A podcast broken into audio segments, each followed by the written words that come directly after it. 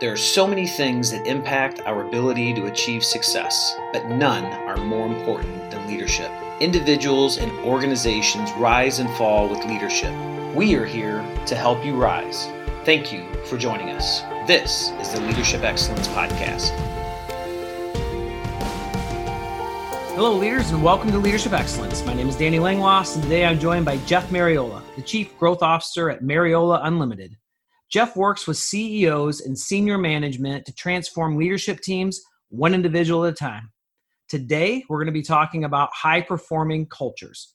I met Jeff on a flight to Arizona several months ago. I was traveling for a presentation I was giving for the American Hospital Association, and Jeff was traveling to provide on site leadership coaching for a company in Arizona. I was sitting in the seat by the aisle, and Jeff unfortunately got stuck in the middle seat. Well, as it turns out, fortunately. While we're waiting for the plane to take off, I noticed Jeff was working on a presentation in some fancy program that I'd never seen before. I was trying not to look, but the design was very impressive. We struck up a conversation, and I talked Jeff's ear off for near the entire flight to Phoenix. It was a great conversation, and I left truly inspired. Jeff understands leadership at the highest level, and his insights and strategies provide so much depth and knowledge. Through his coaching and mentorship, he is driving the highest levels of results for companies and individuals he is working with. Jeff brings over 25 years of CEO experience in four fast growing businesses, two multinational public companies, and two startups to our conversation today. Jeff takes incredible pride in the fact that more than 15 of his former direct reporting managers are currently in C suite positions, like Chief Executive Officer, Chief Financial Officer, and Chief Operating Officer. Hello, Jeff. Thank you so much for joining us. Hello, Danny. It's good to hear your voice. Yeah, good to catch up again. Isn't it crazy how you're getting on a flight, you're just getting ready, this boring three and a half, four hour flight, and the next thing you know, it's this incredible friendship, right? That that was that was I will tell you, my friend, that was the most memorable flight I've had in a very long time.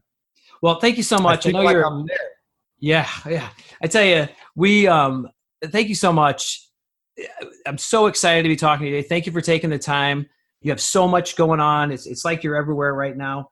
Jeff, let me start by asking, as a leader, is there anything is there any greater accomplishment than helping others become the best version of themselves and watching them achieve success?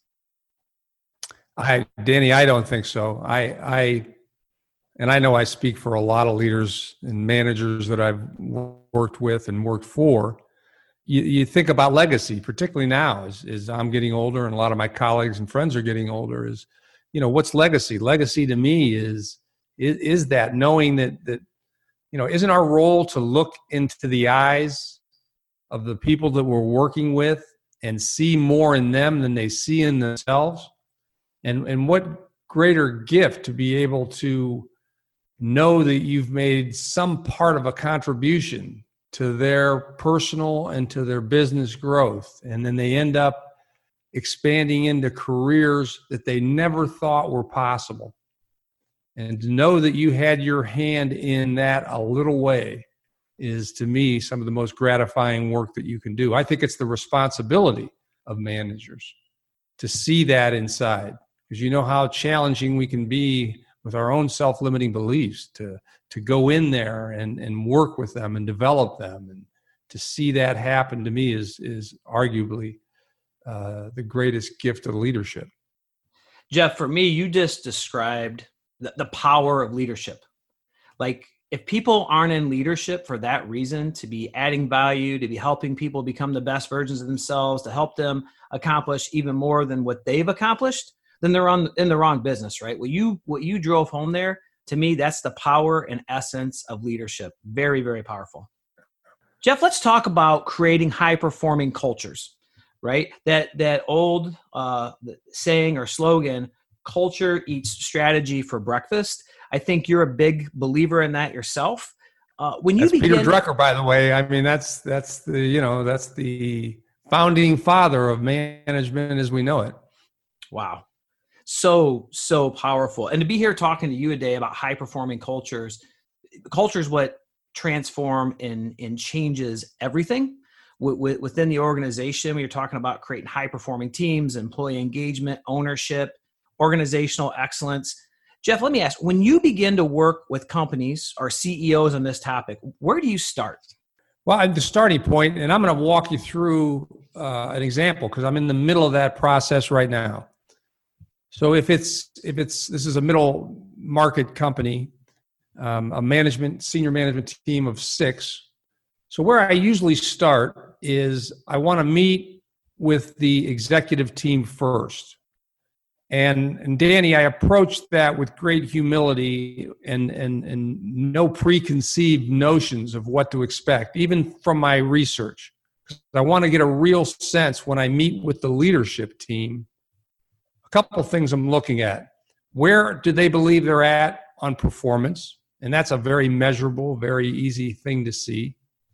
But most importantly, I'm looking at the culture and trying to make a determination of, of the different types of culture. And particularly, I'm looking to see if they're a high growth, high profitable culture because there's certain indicators to that. I look at to see if it's an impulsive type culture, which is probably the lowest end of the performing cultures, meaning what do I mean by impulsive? Just kind of anything goes.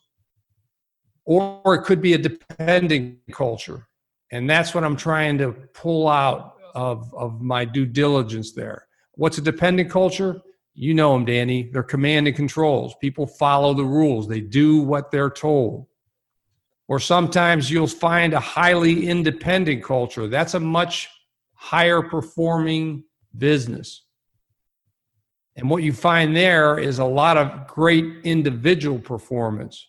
But the goal of, I believe, any executive coach, anyone that does the type of work that I do, is how can I move this business to the highest level of growth, profitability, and colleague engagement, which to me is an interdependent culture.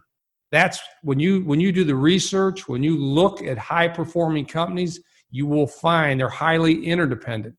And the difference between them and the independent is the team element.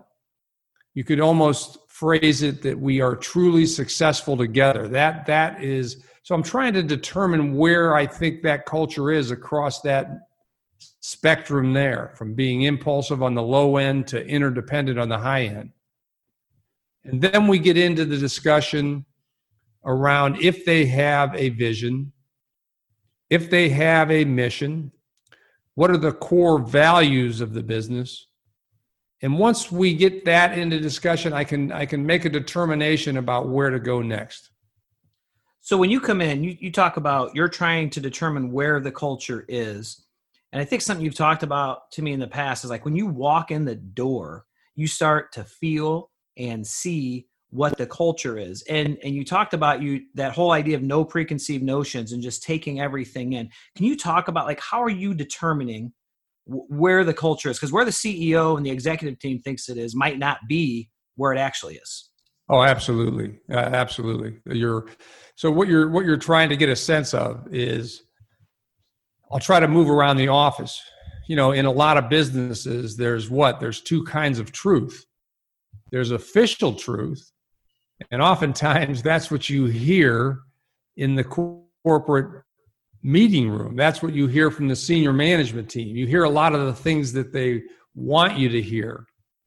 But at some point, you have to get out amongst the business. You have to get around the office and get a sense for what the talk is around the water cooler. That to me is ground truth. I want to know what's happening. You can you can gather that by spending time with the executive assistant. You can find that by talking to if there's a receptionist there.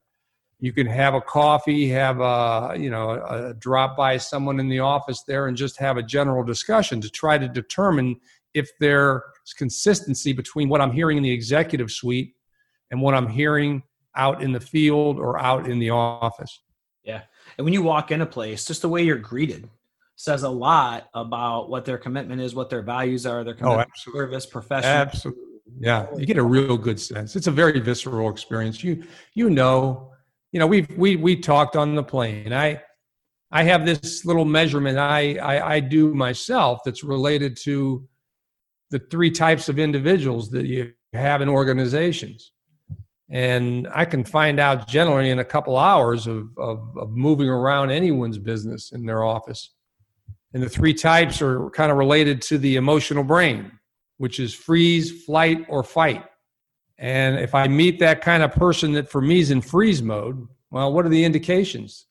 They're just doing enough to get by. They're kind of frozen. They're doing enough so they don't get fired, but they're not engaged in the vision and the mission and the values of that business.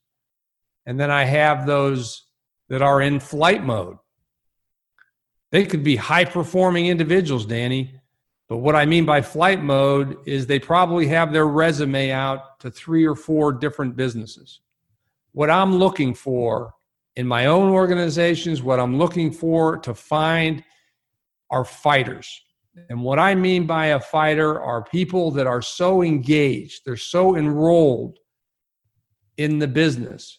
And we'll talk about the reasons why, but they're so engaged, they're finding meaning, they're finding their purpose that they fight, that they're willing to do whatever it takes for that company to be successful, and they're doing it for themselves and they're doing it for their families, but they're completely enrolled and aligned with the objectives, the mission, the vision of the business. And that that when I find that, that's how do I leverage that? How do you begin to build on that? I think as people are listening and um, wherever they're listening at, whether they're working out or they're driving in their car or they're on a bike ride, whatever the case may be, when you talk about that fight, like that's what everybody wants, right? Is is a group of if you return to, refer to them as fighters. So so when you're looking at this culture, and I think this is something you're going to get to, um, and, and you tell me the way you want to flow with this, but but how do you start to shift people and get people to that fight phase? Well, if you, if uh, again, I'm trying to determine if we're talking culture, let's assume, Danny, that they do have a vision, a mission, and a values. What I want to know is where did that generate and are they living them? You know, it's one thing to walk into someone's business and see their vision up on the wall and see their mission up on the wall and the values scattered here and there, but are they living them? And that's a very easy thing. Again, stop at the water cooler and ask anyone in their business, tell me the mission of your business. And if it just doesn't flow, if less than half the people that you ask that can't tell you what the mission of the business is, there's a disconnect. So if this company that brought me in, they wanted to do a complete reset. They feel that the the the culture is just not as engaged as it once was and you can see it in their performance you can see it in their turnover you can just feel it. It's palpable when you walk in the office. So we start with the vision. And the vision for me has to come from the senior leader of the business whether it's the owner or whether it's the senior manager the ceo i believe that the vision is the one core responsibility that a business owner has because he or she is projecting outward, whether it's three years or five years, where they see this business. And that message is an internal message that you're sending to each and every one of your colleagues. And I know, and just look at your own experience, Danny, that's where, as an employee, as a colleague, as a coworker, I find my purpose. I find my career. I find my future for me and my family.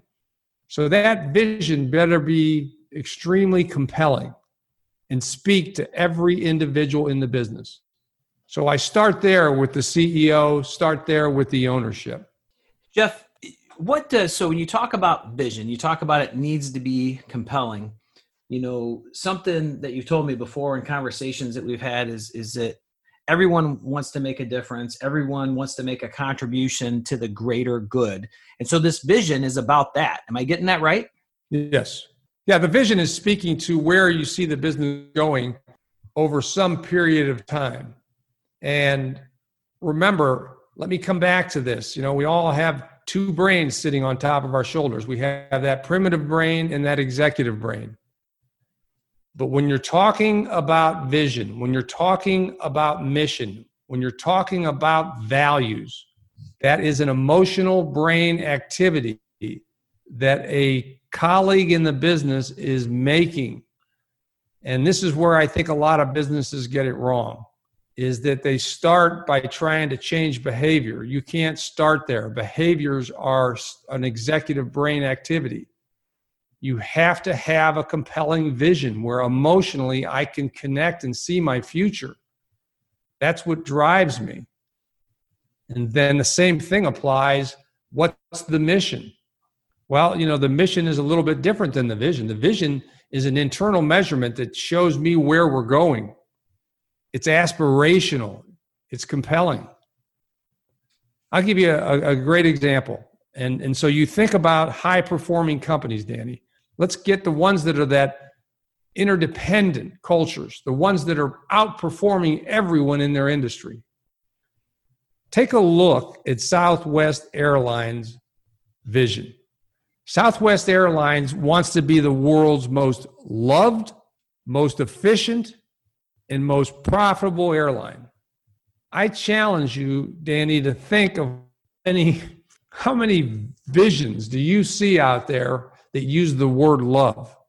It's no surprise to me that Southwest Airlines outperforms every other US airline every single year. Outperform them in their financial results, they outperform them in their efficiency, and as importantly, they outperform in the net promoter scores or the engagement that they get from their customers and from their coworkers. Number one in all four of those categories. And for me, it's because they have a vision. It's a message they send out and they live by that vision and people get enrolled in it. They see the growth. I think it's pretty cool. I mean, they want to be the world's most profitable airlines, the most efficient, the most loved. They know they're not there yet. But what that says to anyone that's working there, that I have a future here that I can get aligned around. And I happen to believe that their vision is a big component of their overall success. And I just looked recently, they were voted the number one airline at looking after customers through this whole pandemic just consistently great behavior. You know, and, and now more than ever, Jeff, and a lot of this talk, we look at Gen X and we look at the millennials and, and Gen Z, very purpose driven. Uh, you know, very, very purpose driven. There's a lot of talk, and I think it's brought it. And I think the cool thing is the awareness is in Simon Sinek talking about starting with why and purpose, and and that really being across many platforms. That isn't something that's brand new, but it's become more and more important to to everybody in in the workforce. I love hearing the boomers, um, you know, talking about that. And when we tie things to mission and purpose, we are going right in and our in our vision, as you're talking about, right into that emotional brain. We're emotional people, right? We're driven mm-hmm. by our emotions. Absolutely. So so powerful, so powerful. So so Jeff, what about mission? What's the difference between the vision and the mission? Well, the the vision, Danny, that is focused inward. That that's the message I'm sending to all my colleagues in my business. And again, it has to be compelling, it has to be aspirational. The mission, well, let me back up. So I, I mentioned I go to the CEO or the owner, business owner, to work on the vision. After that, Danny, they kind of exit the work that I do. Now I want to get inside the company. I want to work with, if it's line managers or whoever the management team that, that looks after the customer facing individuals, because the mission needs to come from a cross functional group within the business. In fact, I don't even bring senior management into any discussion about creating the mission because the mission for me is business focused outward this is what we're wanting to fight for. This, this, is, this has to come from the men and the women that are providing the value to their customer base. So I need their input. I need their thinking. I need their passion. So the difference between the two is the vision is focused inward to the colleagues, the mission is focused outward to every one of the stakeholders in the relationship with that company, from suppliers to customers to colleagues to board of directors. Name all the stakeholders. This is what we're putting our stake in the ground for. This is what we're fighting for. And you've heard countless. There are, I mean, just think about some of the missions out there. People wonder why do why do why do they knock down doors? Why do engineers want to get hired by Tesla? Why do they want to work for Tesla? I mean, they have absolutely no problem finding the top talent. Tesla attracts the highest level of engineers in the automotive industry, hands down, and has ever since they started. I challenge you to look at their look at their mission statement to accelerate the world's transition to sustainable energy. Huh. Whoa. Think about that. That is powerful. That's just not going to work at a car company, is it, Danny? Accelerate the world's transition to sustainable energy. If that's aligned with your purpose, if you find meaning in that, how do you think you're going to perform at Tesla? At the highest possible level. That's the power, that's the movement that can happen when you have a compelling mission statement. And, you know, I'll go back to Southwest because I, I love what they do, I follow them. Their mission is to be the highest quality of customer service. And they deliver that with a sense of warmth, friendliness, individual pride, and company spirit. And I know that one because I use that a lot when I'm talking to people about compelling missions. It flows for me. But stop and look at the words high quality, delivered with a sense of warmth, friendliness, individual pride, and company spirit. What are those, Danny? Those are all visceral, emotional connections that they are making. It so lines up with their vision statement of being the world's most loved. It takes emotional, caring, warm individuals to work there. So it's a great example for me of a company that's joined up with their vision and their mission. And I get why people want to go work there. I mean, who who wouldn't want to work for a company whose mission was to be the highest, the warmest, the most pride in company spirit? It just sounds like an electric place to work. And you experience that as a flyer when you fly. I, I, I, challenge you to go look, because I've done this, go look at United or American's mission statement. Go look at their vision. You'd think we're reporting into Wall Street.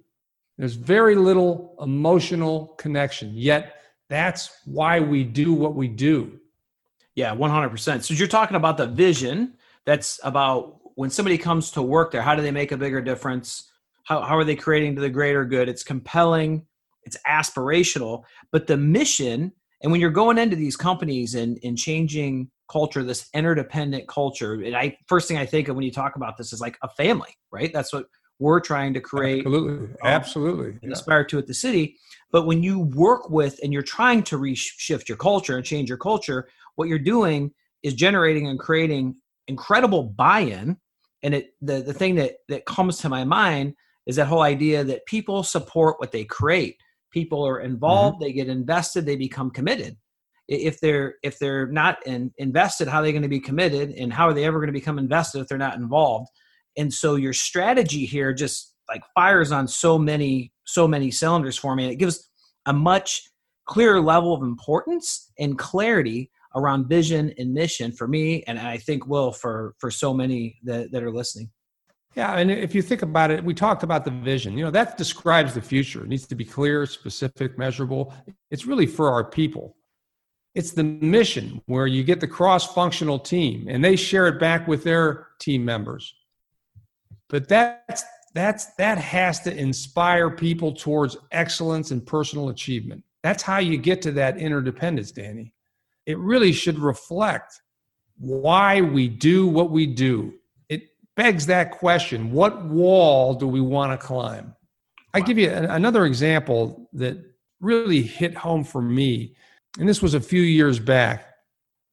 But Steve Jobs, when he first started up Apple, this is the day days before there were a lot of personal computers. But he was on a mission. And I don't know if you remember the mission of Apple back then, but it was to put a ding in the universe.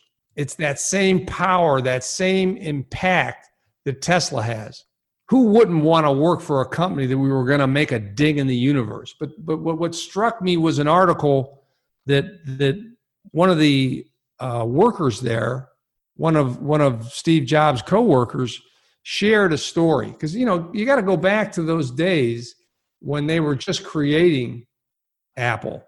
Your job, for the most part, the majority of the people working there were sitting at a desk, probably in an office where it had no windows, in front of a screen, and they were spending anywhere from 12 to 16, 18 hours a day doing what?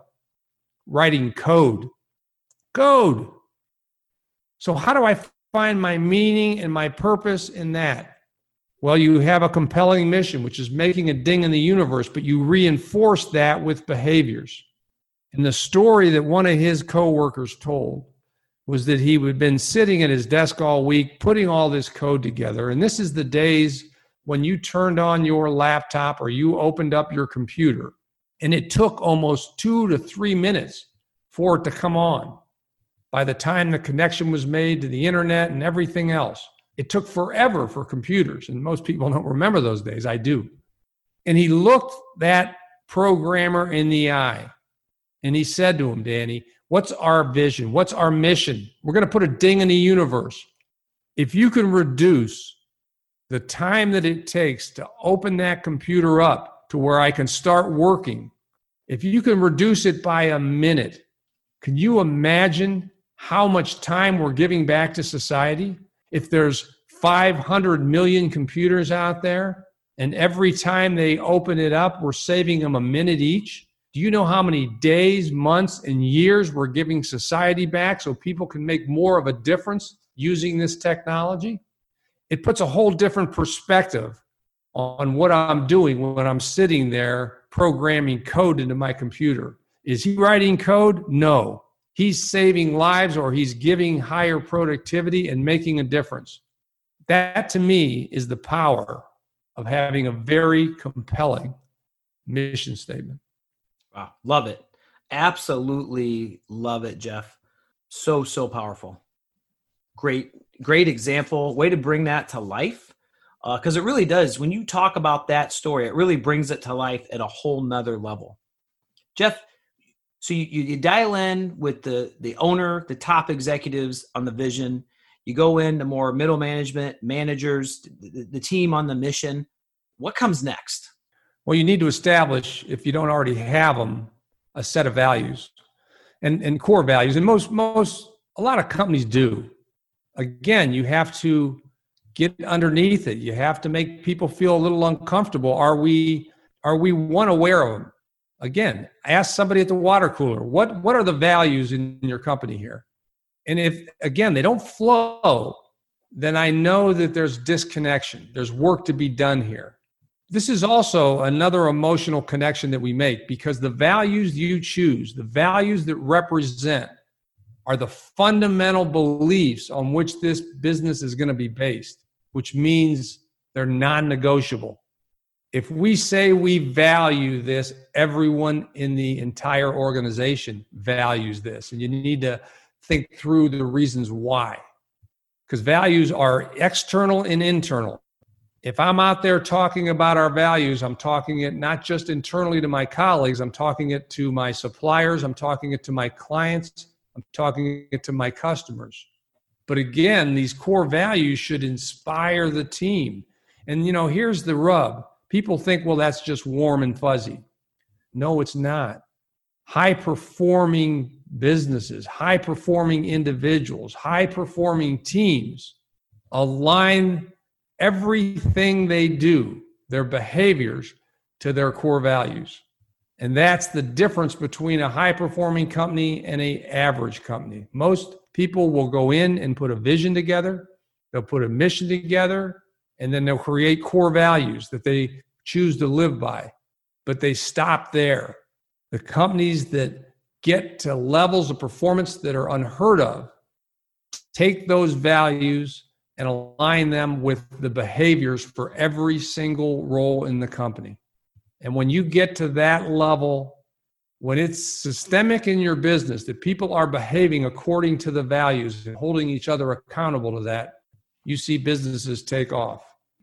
So something you said um, a second ago, as I'm listening to the, the the core values, this emotional connection, they're non-negotiable, and people talking about this is too warm and fuzzy.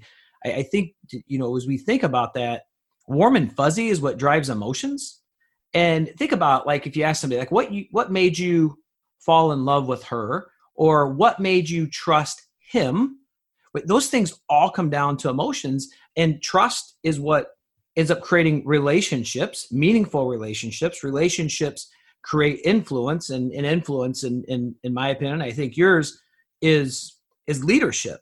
And so when you look at driving these emotions, emotions drive trust, and, and call it warm and fuzzy or whatever somebody would want to. But but this is where the very best companies and leaders in the world are, are getting it right. And you just drove home such an important point there as you're as you're bringing this to life. Well, you know, to your point, there is a heavy emotional connection to that. It's only once we get to that point where we've identified those core values, we're all aligned around the mission of the company, and I see my future in that vision. Those are all emotional connections that I'm making. When it comes to making great decisions about the business, when it comes to taking action, when I have the autonomy to live those values, then it becomes a very executive brain exercise. That's what behaviors are. It's making great decisions, it's taking great actions.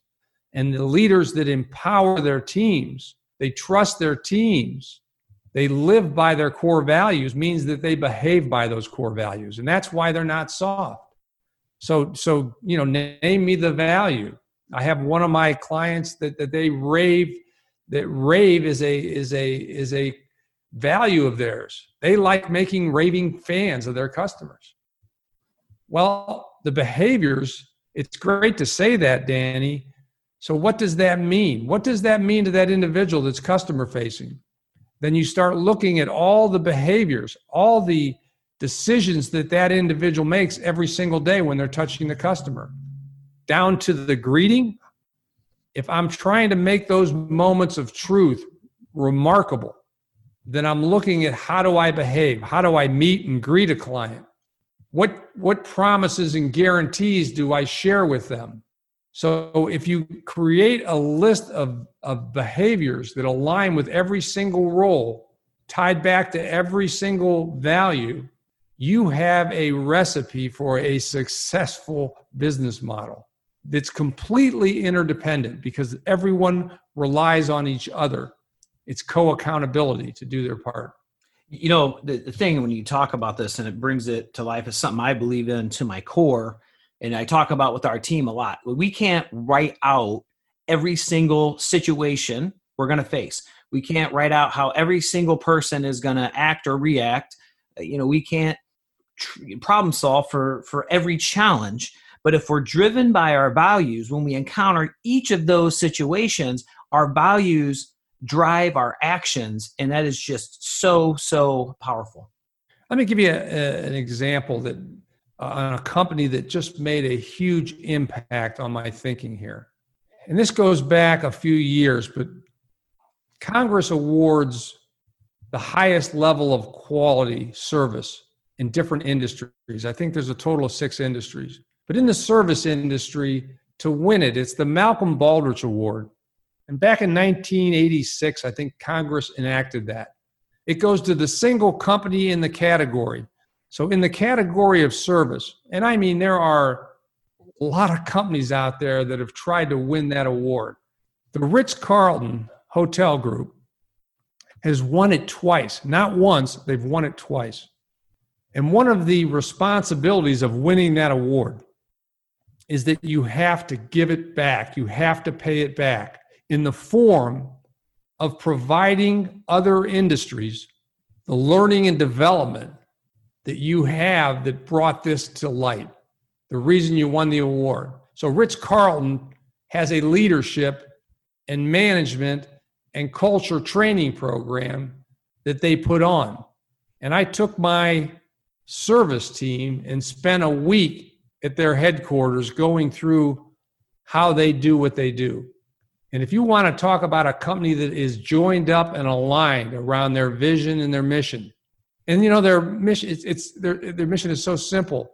It's we treat ladies and gentlemen as ladies and gentlemen. I mean, they they they care about their people. So in other words, we are ladies and gentlemen who care and look after other ladies and gentlemen. That's that's part of who they are culturally. And they back that up by empowering and holding each other accountable to their core values and their behaviors, which they call their credo. And you see it when you're there. It was one thing to take the course, Danny. It was another to get out and about and see what they do. I'll tell you one, two, two things happened to me when I was there that just showed me what a high performing culture can do. Because remember, they're hiring the same people that the Marriott or the Sheraton is down the street. Your hotel is 90% of the colleagues working there are working front line. They are cooks, they are administrative folks, they are housekeepers. They're in, in the in the hotel down the street is hiring the same. And compensation wise, they're pretty similar. But the big difference, the root of what they do is they live their core values. They are mission driven. And the other sense that you get about treating each other as ladies and gentlemen is that they empower every one of their teammates. At the Ritz Carlton, you have the autonomy. There is so much trust. It's one of their core values. There is so much integrity in the relationships that they are empowered to spend upwards to $2,000 a day without having to get permission to satisfy a guest. If they see something, they are empowered to act. And when I was there, I saw it happen. And it certainly wasn't planned. I happened to be poking into a room that was a meeting going on, a pretty large meeting, and a gentleman sitting at the table had spilled a cup of coffee on his shirt. And I watched one of the Ritz Carlton servers walk over there. And he was attending to this gentleman, looking after him, cleaning him up. And now I know what he was doing, but at the time I didn't. He had pulled back his collar. And I'm thinking, what's he what's he doing there? Well, what do you think happened? When that gentleman got back to his room, he walked into his room and there was a brand new shirt. The server had taken it upon himself to go down to Nordstrom's and buy him a shirt and put it on his bed. Now tell me you wouldn't want to work for a company where I was treated and I was respected in my role. I got to believe they're going to knock down walls for individuals. It's just a powerful experience that was. That's incredible. What a, what a story. I mean, and when you're in cultures like that, you can you can feel it there's this intentional professionalism, intentional service, intentional commitment to excellence that you just you just feel it when you walk in places like this. A lot of times you know it right away. If they're getting it right from top to bottom, it continues through that organization. Oh, absolutely. It's contagious. The, the, the level of passion and enthusiasm in the individuals that work there is palpable. So we've talked a lot about these values that guide our actions and, and the actions. You know, we're talking about the, the vision and we're talking about the mission and we're talking about the values being in the emotional brain and then those transition to the executive brain to behaviors and actions. Do you want to talk? One of the things you talk about is the power of business uh, rituals. And, and I know you've talked to me about these business rituals before, and, and it just really grabbed me and, and stuck with me. You know, this was real learning for me. A guy named Dan Gilbert, who I learned a lot of things around culture. He was a he was a speaker and became a mentor of mine in our network. And and Dan Gilbert introduced the idea of, of rituals to me, and I brought them right back into my business. Rituals are there to reinforce the behaviors. Because remember, the behaviors are the way we respond to specific circumstances or situations in the workplace. It's what we do, Danny, every single day. It's how I behave at work. but they need to be connected. They need to be lined and joined up to the values. If I have a value of integrity, so I define what acting and behaving with integrity is in my company in every single thing that I do. So, why? We can measure it. If these don't become measurable, then they don't become high performing. That's so you make these behaviors systemic. They, they are what we do every single day around here, and they are tied back to the values. But the concept of rituals, which he opened my eyes up to, and again, I, I've witnessed it, rituals reinforce those consistent behaviors. You know, popular book a couple years ago was Outliers. I think it was Malcolm Gladwell, not certain, but I think it was guy that wrote uh, a number of intriguing books. But he did his research on outliers. How do you get to, to the level of high, high performance? I mean, talking now in the top 1% of your craft. It's that saying, Danny, you do something 100 times, it becomes embedded in you. You do it 10,000 times, you're a master. And Gladwell spoke to one of the similarities amongst all these outliers people like Tiger Woods, people like the Beatles, that, that they didn't all of a sudden come into fame. On average, they practiced over 10,000 hours at their craft. Well, rituals kind of do the same thing. And rituals focus on behaviors, but you do it consistently. So, an example would be daily huddles. Businesses are now starting to do daily huddles. That's a great way to reinforce the culture that you've created. It's a great way to sense check. It's co accountability around the mission, around the values, around the vision. It's a check in. So let me go back to the Ritz Carlton. I'm sitting every morning. They were doing huddles before that word became popular. I'm sitting in the huddle of the Ritz Carlton team, and this is with the cooks, and the whole chef's group back there, the servers. And every morning they have a brief huddle to check in. Somebody identifies some of the guests that are there. They're so good at identifying their guests, they have photos of them and they say, if you see this person here, you know that they like this. And but so that's the practical side of the meeting. But one of my takeaways from that huddle, every single meeting that I attended, they started off with a value. So our value is integrity, Danny. Tell me yesterday an example of where you lived that value. That's when you know that people are behaving, that they are performing at the highest level, consistent with the values and the mission of the business. That level of accountability. And what the other the other takeaway there was I sat, you know, I was there for a week. There were a couple times someone said, you know, I really didn't excel at that yesterday. It's okay to fail in cultures like that as long as we learn something from it. So people feel completely safe, they feel completely vulnerable to be able to share their experiences. And I think that's a powerful example of a ritual. That is powerful. The the idea of failure and what our relationship with failure is and these interdependent cultures and we talked about them being you know family like um you're never getting kicked out of your family. Your family always absolutely. back. even when you do something that's silly or you make a mistake they pick you up they dust you off they give you a little bit of encouragement you go on your way and that, that's a big deal right because that's not happening everywhere no no not at all no there's still a lot of command and control out there. I, I, see companies, Danny, right now that are very nervous because of the people working from home, and they're nervous because they don't see them walking into the office. And so think about what's underneath that a complete lack of trust. Do you think I'm going to knock down walls for you if I notice that you're looking at your watch when I walk in the office? What are you saying about that individual?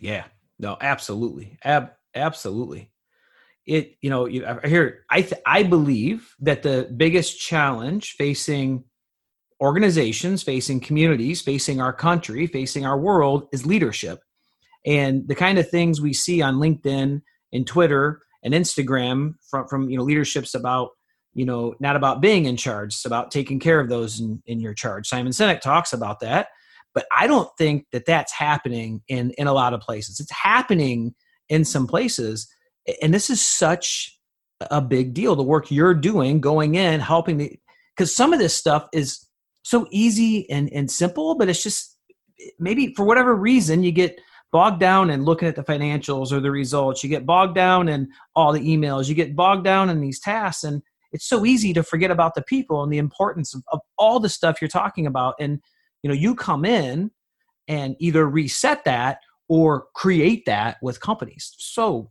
just such an amazing amazing thing. Um, when, when we were on the plane and, and talking we had a, a follow-up conversation. And, and, unless there's something else w- in this topic that you want to share with the listeners you talk no no no. about, about level five leaders and some qualities of, of level five leaders and just is a like an extra piece of icing on the cake to this incredible incredible conversation. You brought so much value. Can you talk about what is a level five leader and just a few of those characteristics? I just got you know. That, that that's a term that jim collins coined. And if you research it you'll see there are milestones to achieving level five of leadership. It's the highest form of leadership but the two two conditions that separate them from other leaders for me are one is humility. Level five leaders show great humility. And so, what's the opposite of humility?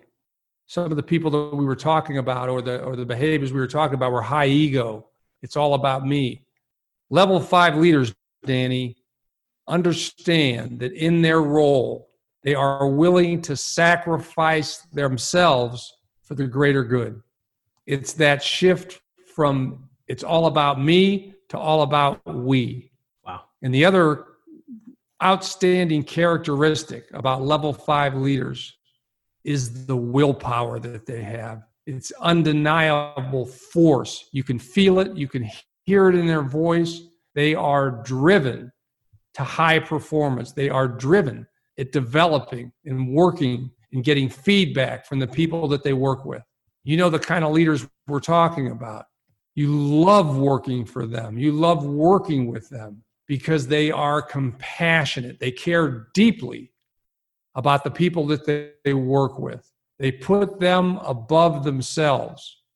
That to me are some of the characteristics that Jim Collins talks about when he speaks around level five leaders. Thanks for sharing that. I, I just, you know, you and I have talked about that. It just, you know, it, it's made the hair on my arms stick up, the hair on the back of my neck stick up, and just, you know, humility, sacrifice themselves for the greater good, and, and that willpower, that relentless determination, understanding there's always a way, and they're they're the driving force. Wow. So, Jeff, thank you, thank you so much. No, Danny, it's I'm in the middle seat, man. We're right next to each other. I feel good with this. Yes. So uh, today you've shared so much great information information with our listeners.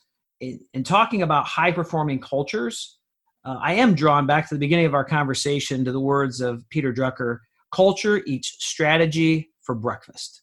High performing cultures create high performing teams that achieve and sustain organizational excellence. These cultures create an environment for your team to perform at their highest level. Jeff, uh, I hope you get a chance to come back and join us soon. This isn't the only oh, expertise I'd, I'd, you have. I'd love that. Yes. Yeah. Uh, if you'd like to learn more about Jeff Mariola, follow him on LinkedIn or go to his website at mariolaunlimited.com. Mariola, M A R I O L A, unlimited.com. To our listeners, thank you for sharing this time with us. I hope you found this episode helpful. If you did, please hit the subscribe button to the podcast. Please give us a rating. Please leave us a review. That helps so much for other people to find us. And remember, always be committed to excellence.